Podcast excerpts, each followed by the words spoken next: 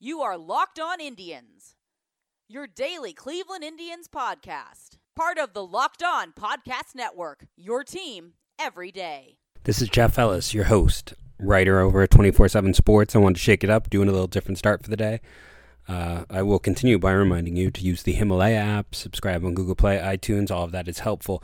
The Indians don't play today, so there's no game to talk about. So I thought it'd be pretty easy to break up the show into two parts. The first one, doing some more look at the numbers, but looking at whole team numbers instead of individual players. Going through the numbers yesterday, it became very apparent that the Indians have five really good hitters. And then two, okay, you know, below average, but we'll take it. And then uh, the rest were just atrocious. So today we're going to see how they're doing as a team in general. Um, I thought there was a great tweet today by um, Monty. You know, the he does has the account where he pretends to be Monty from uh, Major League, where he posted player A and player B, and there uh, a lot of the numbers were very similar, and it was Roberto Perez and Bryce Harper. Now Harper's numbers were slightly better, but still, it's a good point. Roberto Perez, I gave him so much crap at the beginning of the year, but uh, at this point, uh, Kevin Dean, another person I mentioned on the Twitter uh, yesterday. I'm, if you're listening, I'm sure you follow me on Twitter. I retweeted something he had today about the highest uh, WARs among catchers, and Perez is near the top because he is such a good defender. First of all, there's so much value there, but the power production this year has just been unreal, and he's still walking at a high rate. So, um, again, I just wanted to shout out those two guys who made some good points over there on the Twitter machine. Second half of the show, we will look at Lake County. It's been a while since we did minor league check in, so we'll talk about the, the who's there and the talent. Um, before we dive into numbers, I thought it'd be a good time to talk about the matchup against the Reds. The Reds, if you have not been paying attention, are not the team you think they are. If you're like, oh, that's a team with a lot of bats, that's what they were supposed to be. Instead, this is a team that is excelling through their pitching. Um, their pitching staff has been surprisingly strong this year. Uh, the, they have solid starters, one through five. The bullpen has been steady, and the offense has been an utter disappointment. Um, their big trade with the Dodgers um, hasn't worked out to to their advantage, really. Uh, Yasiel Puig has really struggled. He has not been able to do much there. Scooter Gennett has not really played because of injury. Uh, Jesse Winker has not played uh, particularly well. He's not been awful, but definitely a step back.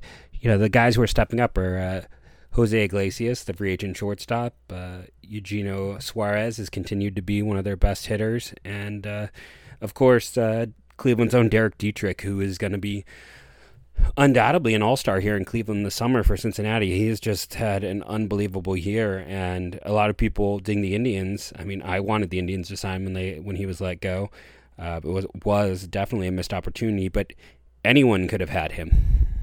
I mean, it was not like uh, anyone was rushing out. No one wanted to give him the what 2.5 million, I think, is what he was projected to get.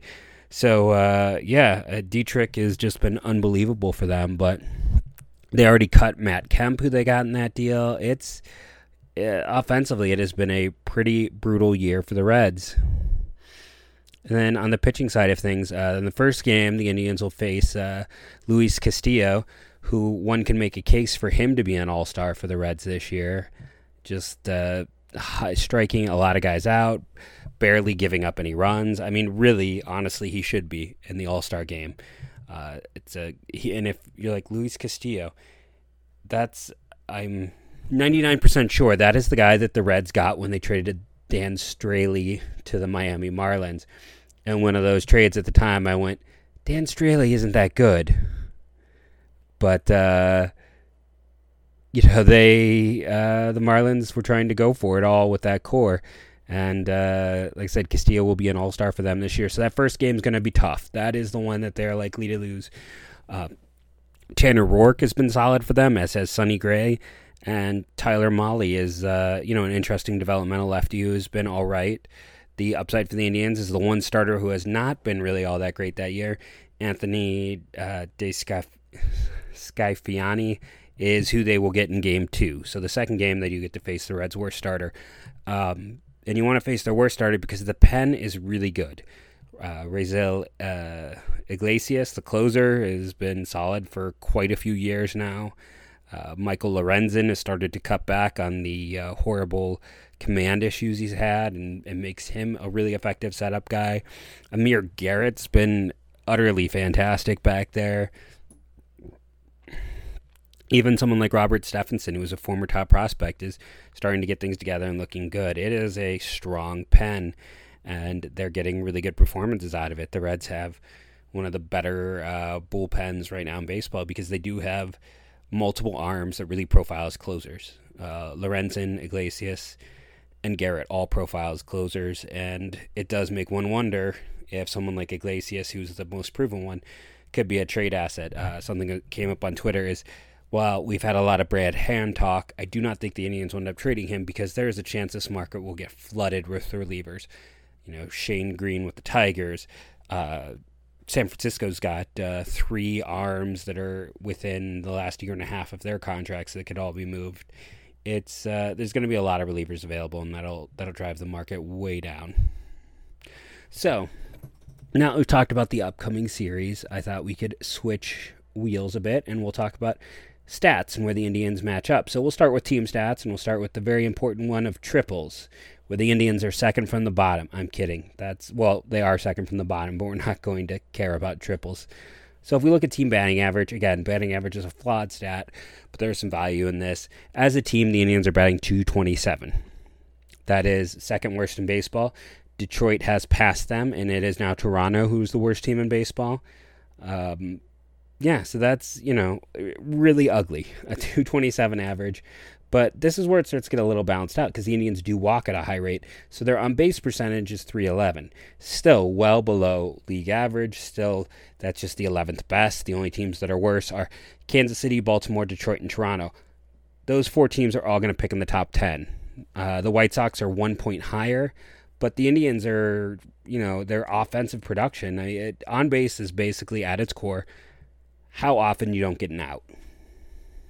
And in this case, the Indians are well below everybody else in that. Uh, that is a, a, team that's actually contending. I mean, the White Sox are kind of a near contender at this point. Uh, I don't want to uh, discount them too much, but that's that's an issue.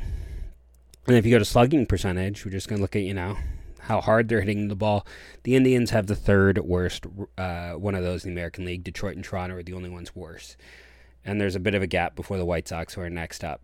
So we're seeing that uh, on the whole, the Indians really are one of the three worst offenses in the American League, and the only ones worse than them are teams that aren't even trying. And we do the combined OPS. No surprise, they're fourth from the bottom. Now, if you want to look at the positive on this, this has improved. Last time we checked in about a month ago, they were um, bottom or second from the bottom in all but two categories. So this is definitely a step forward. They are, you know, baby steps, but we'll see how it continues to go. If you're, you know, some of the other ones I always like to look at home runs. Uh, Seattle is, by the way, still at top of that. Uh, speaks to just how atrocious Seattle's pitching's been. That uh, offensively they're still up there with most of the really good teams, but uh, the Twins um, are one home run behind. They may not be the team you expect to have the second highest home run total in the American League, but that is part of the reason they've been so dominant. Cleveland is tied for 11th with Toronto. White Sox, Royals, and then the Tigers, who have no power at all this year, the teams behind them. Uh, Baltimore and Tampa ahead of them. Again, not not ideal. League average is 90. Cleveland has 78. If you're curious about those other stats, league average is 249. Indians are 227. On base percentage, 321. Indians 311. 429, Indians 386 for slugging. So they are well below the league average at this point. Um, and then runs is always a, a pretty solid indicator of offensive success. On the whole, and Cleveland is fourth from the bottom again. Uh, Kansas City's ahead, Baltimore, Toronto, Detroit, Chicago. I mean, there's a very clear bottom of the league offensively. The Indians are at 271 runs. That is one less than uh, Kansas City and Chicago, who are tied for 10th and the league average is 309. So the Indians, unsurprisingly, are significantly behind. So the the takeaway as we dive into the offensive side of this is the uh, the offense is really bad. but it is improving. It is no longer historically bad. It is merely um, bottom five in the American League bad. So uh, stepping forward, we'll we'll take growth. Um, and some of that is Lindor being uh, back fully healthy and uh, playing. Some of that is Mercado, Luplow. You might have forgotten there was a point in time where they didn't give him a lot of opportunities at the start of the year, and he actually got sent down to AAA for a time before coming back up. So uh, yeah, there's a lot of reasons for that. Even you know someone like Roberto Perez who really struggled out of the gate and uh, is playing much better now. I mean, really, the only consistency they've had since day one is Carlos Santana. So just having some other guys perform around him is a big difference. So on the pitching side of things, team ERA, the Indians are fifth. Uh, league average is 448. The Indians are at 398. The Twins at 397 are just one better. So that's, uh, you know, immediately you're seeing what is keeping this team afloat. Uh, go over to quality starts. You know, how many times the Indians have a starter who goes out and produces the, the quality start? If you're not familiar with the quality start, it is when a pitcher goes at least six innings and gives up three or less runs. So, you know, that's uh, it's viewed as a quality outing for this stat. It, for the Indians, they are um, fourth in the league in quality starts. Um, for as much as I just bragged on Seattle, Seattle is fifth. but uh, you know their their ERA is uh, five two nine, one of the worst in baseball. But they are getting a lot of quality starts in Seattle. But Cleveland has twenty eight of those. The league average this year is twenty five. Uh, Oakland, Minnesota, Houston are the only ones that are better. Houston is just destroying everyone in that category. Uh, earned runs, we'll just go. We won't do runs because earned runs are you know a little more democratic. Uh, this is where it gets interesting. So in the earned runs, the staff has oh you know why because it's uh, backwards. Let's invert that. so Cleveland is fifth again. Tampa, Houston, New York, Minnesota, and then Cleveland, 277 league average of 313. I think uh, walks is another one to look at. The Indians are tied for second best with Houston and walks at 184. League averages 216. Minnesota is the best. It's not surprising when you think that the former Indians guy there built that Minnesota team, so they'd follow a similar model. Strikeouts, Cleveland is fourth. Um, Houston is first. Cleveland has 605 to 506. And batting average against the pitchers, Cleveland is fourth at a 239. League average is 249. So Cleveland is a top five team in pitching, um, in spite of, which is kind of crazy to say, uh, Clevinger has had two starts. He should be back sooner than later, but he is on the disabled list. Corey Kluber was largely ineffective and then um, had his injury. Uh, Carlos Carrasco has been suffering from fatigue due to a blood condition. Uh, Trevor Bauer has gone back to being extremely inconsistent. He's being the pitcher he was every year outside of last year. And then the first guy who came up to fill in, Jefry uh, Rodriguez, is also on the disabled list. So five of the Indians' first six starters this year. Um, four of the Indians' first six starters have been hurt. The fifth one has been incredibly inconsistent. Shane Bieber has even had some problems with his consistency we've seen. So, uh, yeah, the fact that they are here is almost more a credit to the bullpen. Um, it is a credit to, to a lot of the guys who've come up and filled in, but the pitching has still been a strength in spite of all the craziness.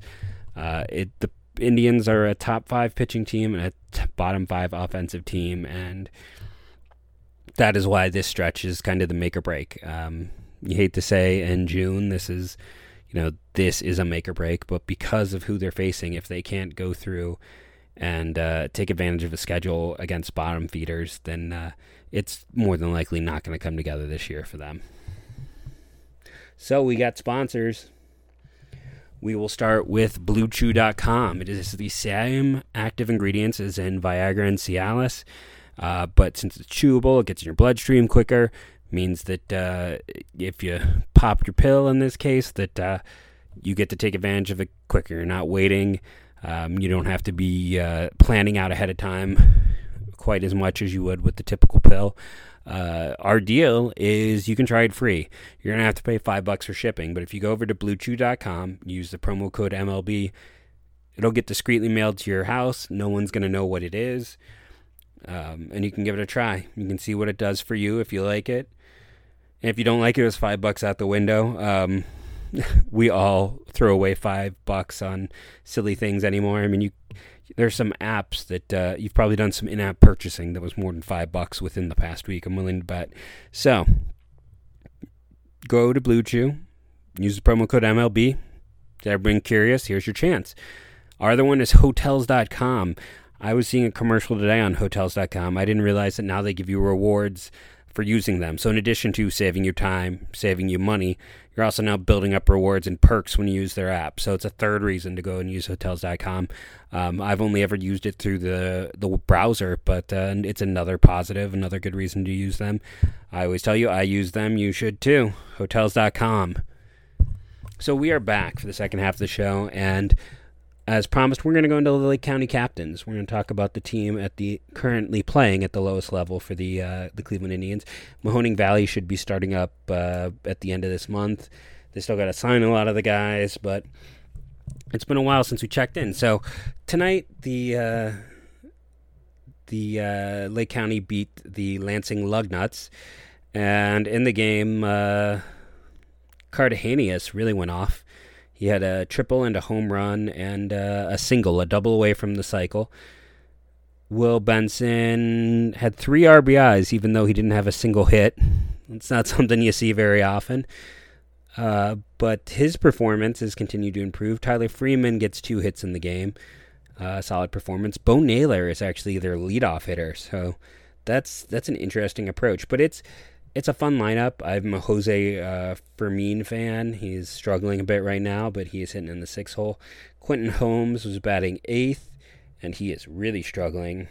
And you got some other, you know, guys that uh, that kind of have to prove themselves more than anything else.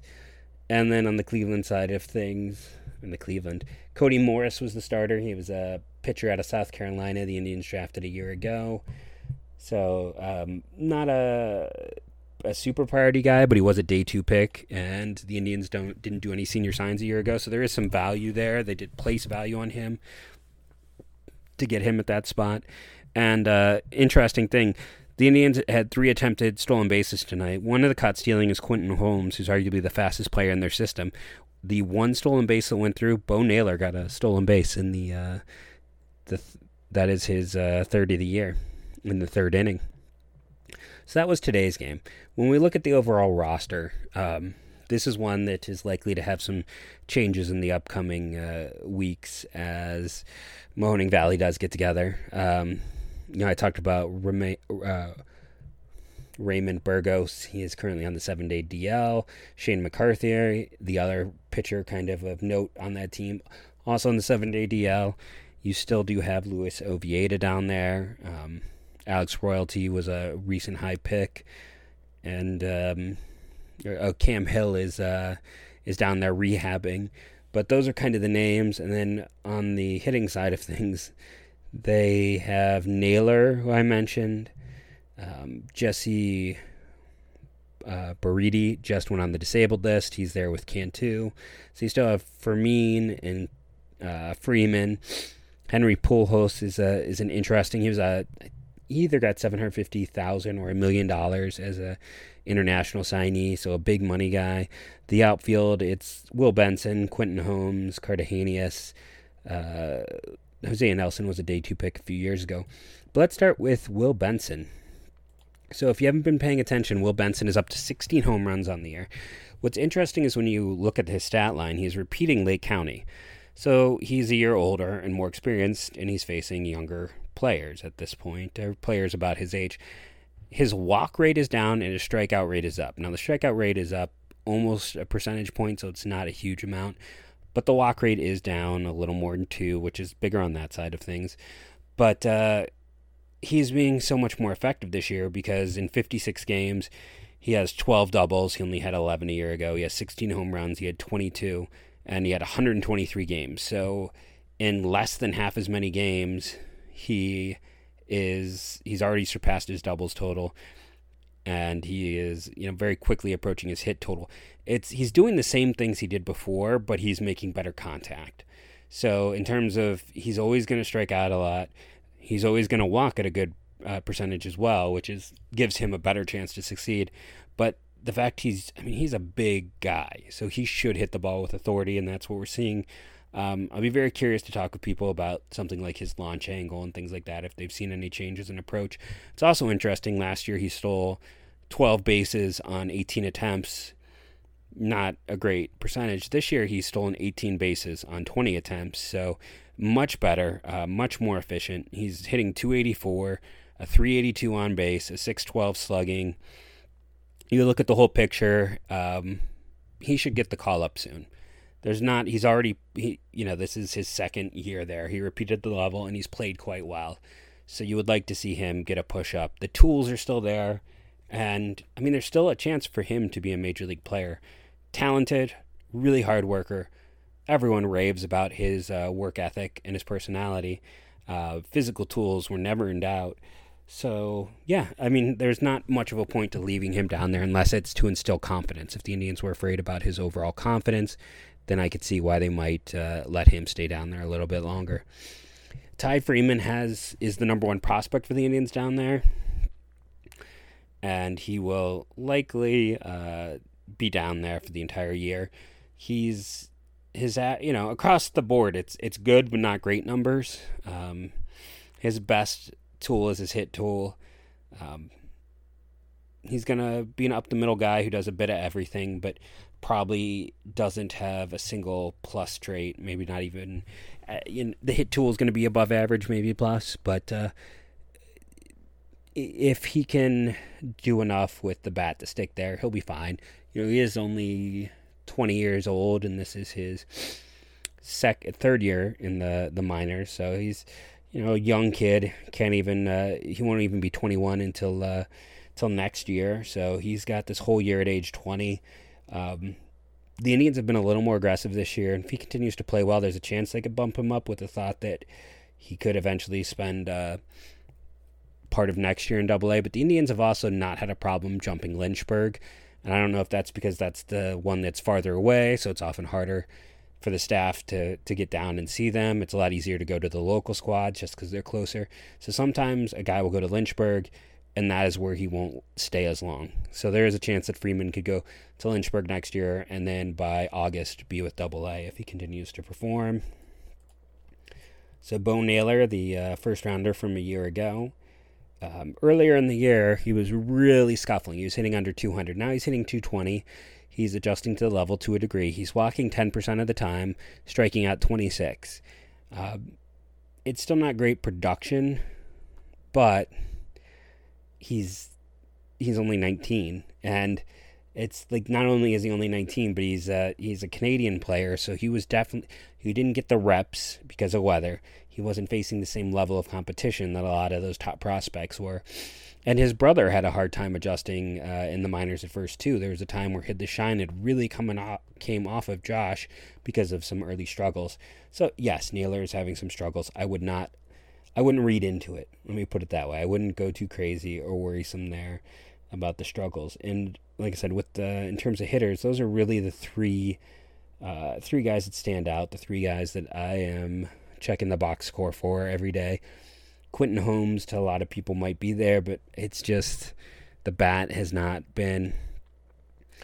Uh, that was the other thing. Zach Draper, who I've talked about a few times. Um, the left-hander who they drafted a year ago out of the uh, College of Idaho. Um, no, he was the College of Southern Idaho. My bad. And he was two years ago out of there. But he's a lefty who has been uh, excellent so far in the low minors. He had one game last year in Lynchburg.